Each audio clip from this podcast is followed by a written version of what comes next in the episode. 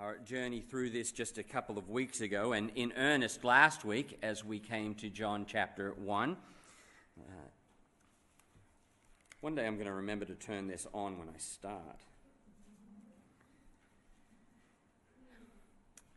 So we're just going to continue our way through. Now, there are notes to follow through. This morning, the notes uh, is, is really the full outline I've, I've got for you because I, sometimes it's, it's helpful for you to write things in, to remember, and, and all. And sometimes I just want you to have the notes there so you're not worried about them and listen.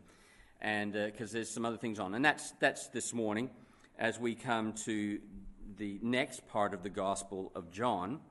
Let's begin. We're going to read from verse 6 and through to verse 13. It says, There was a man sent from God whose name was John. The same came from a witness to bear witness of the light, that all men through him might believe. He was not that light, but was sent to bear witness of that light. That was the true light which lighteth every man that cometh into the world. He was in the world, and the world was made by him, and the world knew him not. He came unto his own, and his own received him not. But as many as received him, to them gave he power to become the sons of God, even to them that believe on his name, which were born not of blood, nor of the will of the flesh, nor of the will of man, but of God. Let's pray as we come to God's word this morning. Our Heavenly Father, we come as thankful people. As many of us can say in truth and confidence, we have received your Son, and we can be called children of God. We thank you for that great blessing, and as we seek to understand more of it, more of what you do in us, we ask for your guidance and instruction today in Jesus' name. Amen. We began last week looking at the Gospel of John, those first five verses, those amazing first five verses of the Gospel of John. And John opens his Gospel with the eternal Jesus, the Word that was with God, the Word that was God, and, and saw how John takes us to eternity and to the Trinity. Jesus is God, and he is with God, the Father and the Spirit. And he opens up with these powerful truths that we rehearsed last week that Jesus is God, that Jesus is creator, and that Jesus is Savior. And so there's these magnificent, glorious, just transcendent truths that he opens up with in these first few verses. And having taken us to these heights and begun his gospel with inspiring words like, In the beginning was the Word, then we come to verse 6 and it says, And there was a man. And it's like we come crashing down from the heavens and abruptly into this, this temporal, uh, very different sphere from where he began. We began in the heavens in eternity, and now here we are on earth with there was a man. John, in fact, masterfully crafts this. And as you look through chapter 1, you'll see how beautifully he will craft this balance between taking us from eternity down to, to humanity as he goes through it. And you know, in, in John 1, we see, you know, begins verse 1 to 5 with these glorious truths. And then verse 6, we're at there was a man. And then verse 6, in the text we're looking at today, takes us and it leads us all the way through until we get to verse 14, which is another one of those great heights. And the Word was made flesh dwelt among us, and we beheld his glory, the glory as of the only begotten of the Father, full of grace and truth. Another of the great heights. And then from verse 14, you know, this, this one who is full of grace and truth, we come to verse 15 again, which is John was a witness of that light. So we're brought back down. And through chapter 1, we see this glorious mixture, and we move from the eternal to the temporal, and there's a reason. And he does it so masterfully as he goes through to show us what it means for Jesus to be the light and for Jesus to be the life of the world. Weaves them together seamlessly and beautifully. Because the world is a dark place. It's dark and it's directionless. We can see things and we know what's going on. We make plans, but we don't really know where we're going or what's happening as a whole in, in the world. We need someone to show the way. we need light. So, the light that John talks about in his gospel at the beginning, we need that. We need to understand that. We need to have it be useful in our lives. And that's where John takes us here by revealing to us the work of John the Baptist. It begins in verse 6 of our text here, this section, with a rare man. This, uh, this man says in verse 6 there was a man sent from God. He is a, a rare man. There is no one like him. Jesus, in fact, describes this man as being entirely unique. Still human, and, and oh, but a, a unique man and a rare man in the way of, of things of God. And as this rare man is, he is a strange man. This man that we're about to meet, understand, he is a strange witness. A strange witness he is just a man, after all. We've noted the contrast between the first five verses and verse 6 that Jesus was before the beginning. He is God and he has always existed. John is just a man. Right? And that's, that's all that's meant to, to identify to us here. We have glorious God, and then we have just a man. Rare, and unusual, but just a man. He tells us in verse 8 that this man is not the light. Verse 1 to 5 tells us about the light. But this man is not the light. He is a witness to the light, a witness to the great light. It tells us in verse 6 that there was a man, and that this man is sent from God. Sent from God. Sent means to have a special mission. He's been sent with a, a specific purpose. There is a reason. It has a, that uh, connotation or the, the emphasis behind it of being commissioned as a representative, of having authority. So this man, John, is sent with authority. He has been commissioned with purpose, sent to carry out God's purpose. And although John is rare and he is an unusual man, and he has a very specific purpose that he, he has here, in the broader sense of that, of what John is doing, we see the same is true for every believer afterwards. In 2 Corinthians chapter 5, uh, verses 18 through, through 20, we're told that we have been given the ministry of reconciliation. That is, we have been sent to minister the gospel of Jesus Christ. In fact, it goes on in that very passage. First, it calls us ministers of reconciliation, and it says, because we are ambassadors for Christ. We are his representatives, we carry his authority in this world.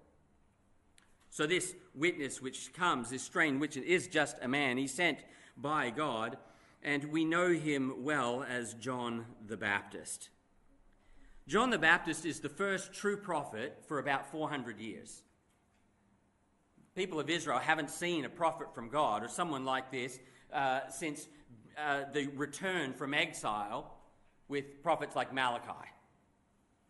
For 400 years, there has been silence from God in this regard, so John the Baptist is the first of these. Some of the last prophecies of the Old Testament are about this man. Malachi chapter 3. So, right at the end of the, the Old Testament, we're left with words like this Behold, I will send my messenger, and he shall prepare the way before me, and the Lord whom ye seek shall suddenly come to his temple. Even the messenger of the covenant whom ye delight in, behold, he shall come, saith the Lord of hosts. Malachi 4 has more references to him as well. So, some of the last prophecies of the Old Testament that were given are of this man who will come before Jesus. Malachi 4 tells us he's going to come like Elijah, spirit of Elijah. In Luke, Luke gives us the, the birth. John, John doesn't give us any of the details about, uh, well, the Apostle John doesn't give any details about John the Baptist's upbringing. He assumes we all know about him because of when he's, he's writing and what's been, been going on.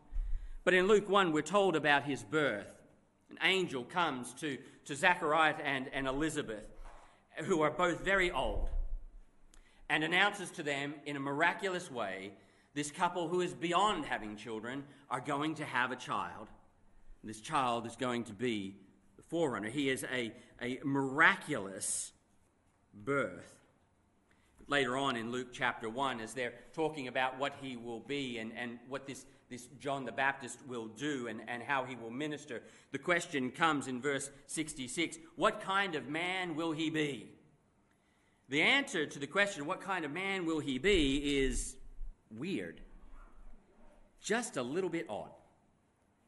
And we'll see some more of him as, as John takes us through this. But if you know much of John the Baptist, you know he's, a, he's just a little bit, a little bit out there.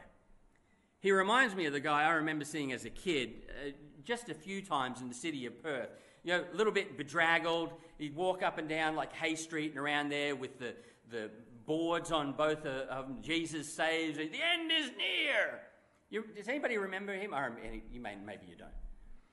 And uh, just a, a little bit a little bit kind of out there.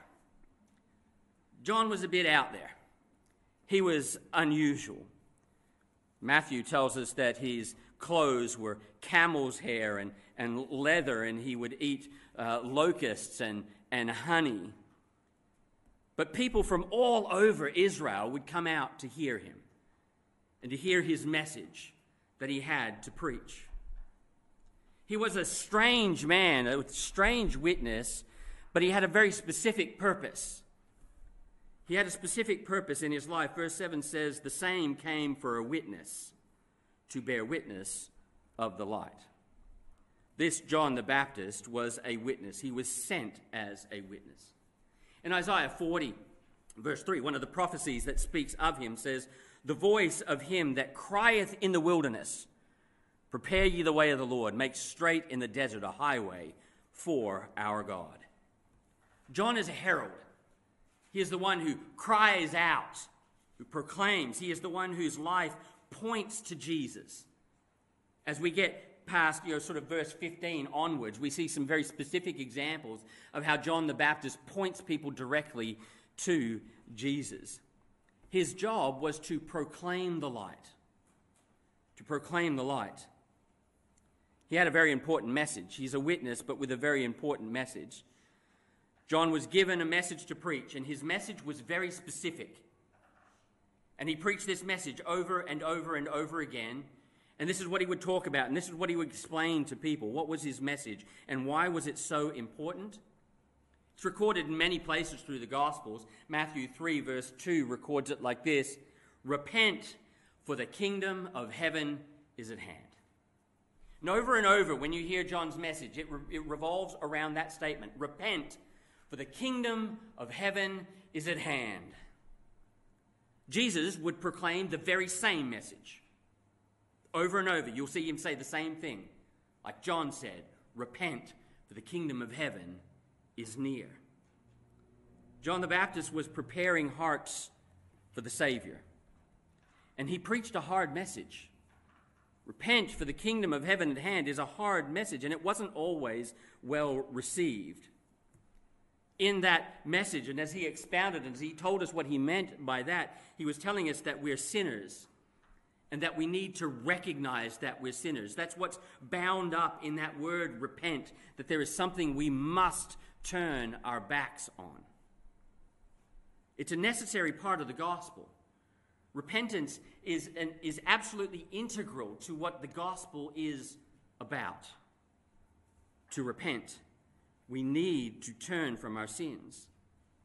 Now, John couldn't forgive sins. In fact, he tells us that on many occasions, but he pointed to the one who could forgive sins. You're the message Jesus saves. That's a good message, but it's incomplete.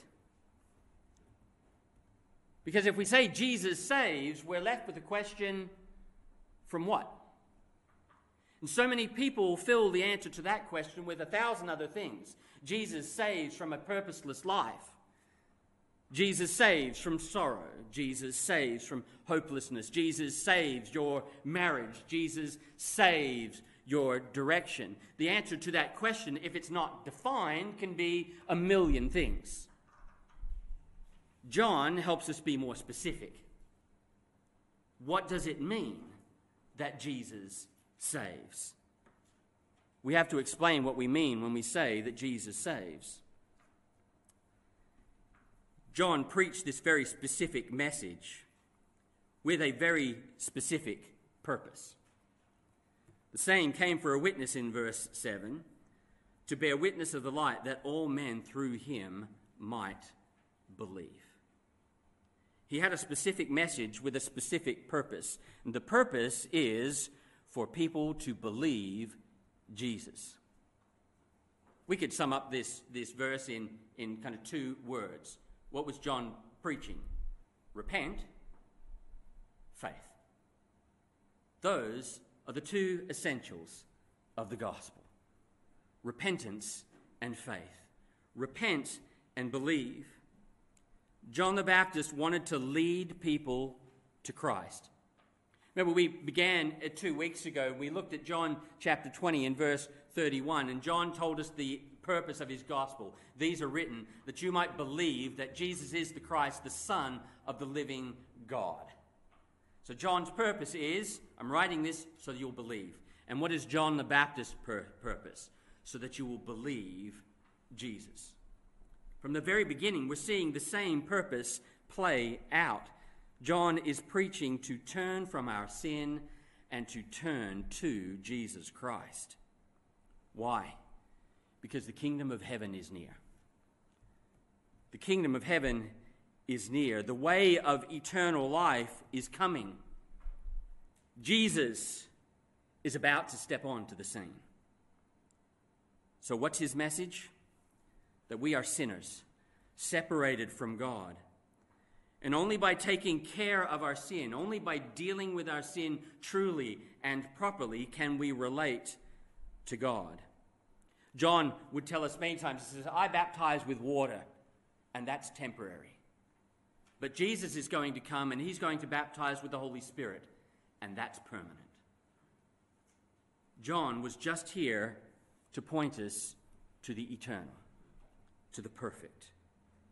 He was a rare man who was reflecting the light. A rare man who was reflecting the light because he was sent as a reflection. Verse 8 says, He was not that light, but was sent to bear witness of that light. He is not the light. John wasn't the answer. He was very popular, and people came out to him, and, and many exalted John. There were followers of John even across the world that, that Paul would run into later, say, We know John. He was very, very popular and, and highly exalted, but even John tells us he is not the answer. See, Christianity isn't about great people, Christianity is about a great God. It doesn't matter what we look like as long as Jesus looks glorious. Christianity is about a great God. I am not the light. I don't have all the answers. I can't fix all the problems, just like John said he couldn't. He is not the light, simply a reflection of the light. John was sent to reflect the light. And just as John was sent to reflect the light, that is, he is not the light, but he was to show the light, so you and I are meant to reflect the light. Our lives, though not with the same specific purpose as John, have the same grand purpose. That is, we are to reflect the light of Christ. 2 Corinthians chapter 4 tells us much about this how the world has been blinded and we're in darkness. But we have seen the light. The light has come in. We have been opened, and our eyes can see the light. Therefore, we preach Christ, it tells us. Because our eyes have been opened to see the light, we preach Jesus, the light. It's interesting that John starts his gospel with one sent by God. So we have John the Baptist here, who is sent by God to reflect the light. John ends his gospel with the words of Jesus in John chapter 20 and verse 21.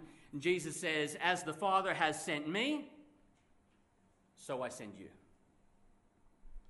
So John begins his gospel with this purpose, and he ends his gospel with this purpose. Jesus is the light, and it is our job to reflect the light. Esther, can you do that for me? You and I have been sent to reflect the light, and we have been given the power to reflect the light. Now I need to get these lights at the back to come on. There we go. We are in a dark world. The world is in darkness with sin. And yet we're told in the Gospel of John here that light has come into the world. Now, as we sit in this dark auditorium, we are in darkness, but we know there's light. We know there is light somewhere because we can see the effects of the light. You can look down, and if your eyes are still pretty reasonable, you can probably read your Bible or your notes with the light that's available. You can look beside you and you can see shadows. So you can see that there is the effects of light in this room. Light is in the room. Now, because you're looking this way, you don't see the source of the light. You just know that there's light somewhere. Something is giving light. Now, because I have been given the good grace to be able to turn around, I can see where the light's coming from. I can see the source of the light. So, my job then is to reflect that light to you. So that you can see where the light is coming from. What is this light that I see? If you look at me, I'll show you where the light's coming from. And when you see the light, you have an opportunity to turn to the light. Esther, can you turn those back on?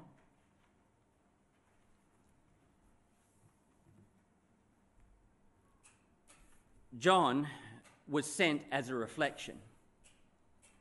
And so you and I are sent as a reflection. And we are reflecting the source of light. We are reflecting the light that has come into this world. Verse 9 That was the true light which lighteth every man that cometh into the world. Light has come into the world. It is our duty to reflect that light. He came into the world in love. The very fact that he came into this world at all is a show of his love. The light came into the world in love, it came in truth. He came to show us what life should be, what life is, what God is like. He is the genuine light. He is not a secondary light. He is not a reflection of the light. So Jesus is not like me that can reflect the light. Jesus is the light. Jesus is not a reflection of God. Jesus is God.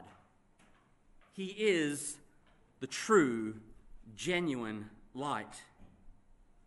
And he came into the world, verse 9 tells us, to reveal.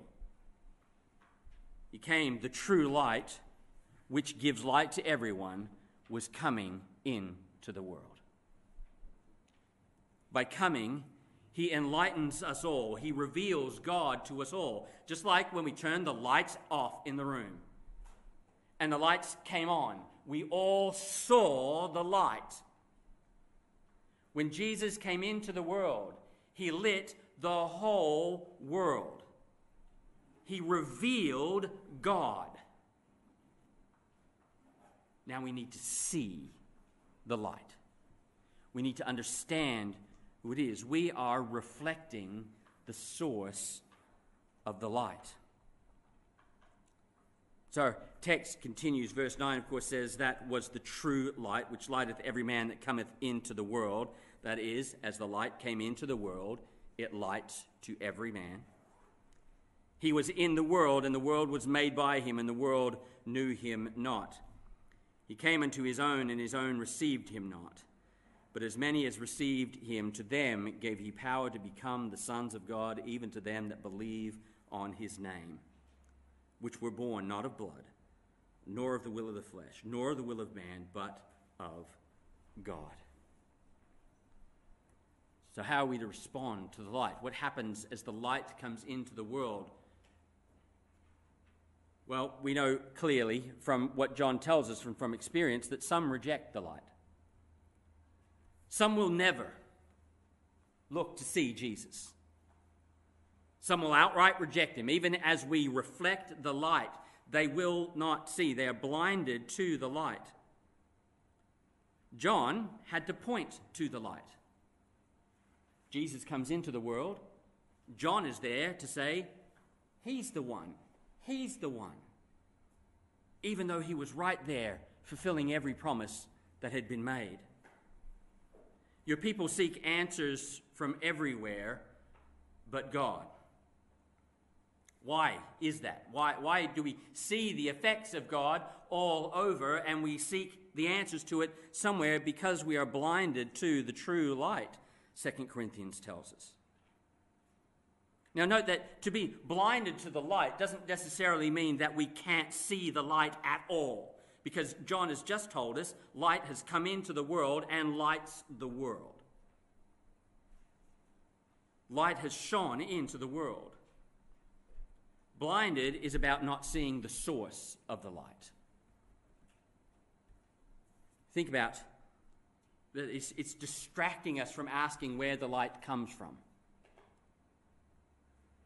We live in a world where light is in the world. God can be seen in this world. But we distract ourselves from seeing it. We distract ourselves from asking, where does the light come from? Why is there light? Why does it happen like this? And we explain away the effects of the light. Oh, we can see there's light in the world. But let me tell you why the light's here. Have you ever seen the light? No, I haven't seen the light, but I can tell you about the effects of the light. I'll tell you where the light came from, even though I've never seen the light. And so we'll explain away the effects. That is, we will explain away God in our universe without ever seeing Him because we refuse to look. Anything and everything that keeps us from turning around is blinding us to the truth. So we reject the light. Perhaps, in one sense, more tragic than the world rejecting the light is what we're told in verse 11 is that his own rejected him. That is, Jesus came to the Jews, and the Jews rejected Jesus, his very people. What makes that perhaps more tragic, if you will, it's all tragic and it's terrible, but perhaps what makes that more heart wrenching for us is because it's the Jews who had carried this message for their entire existence. From the beginning of the nation, it had been about a Savior is coming. Their whole story, their entire being is tied up in Jesus, and when Jesus got here, they rejected him. It shows us the depths of our depravity, the great wickedness of our heart, that even when we carry the truth for so long, we can still miss it. Distracted from seeing the light by their circumstances, they were in trouble and they wanted the king to come. They were distracted from seeing the light because of the law. They would rather follow their rules than look to the one who would free them from the rules. But while some reject, we see in verse 11, verse 12 and 13 tell us that some receive the light. But to all who receive, or but as many as received. You know, we often focus, don't we, on the rejectors. We think, oh, how many people have rejected, or my family keeps rejecting, or my loved ones keep rejecting. And, and when we focus on that, we get discouraged, don't we? There's so many people I know that, that haven't yet received Jesus as Savior. And there's so many people that haven't seen the light, and I just wish they'd see the light. And then we get discouraged because we focus on the rejectors. But you were a rejecter once. There was a time when you were blinded to the light, and God did a miracle.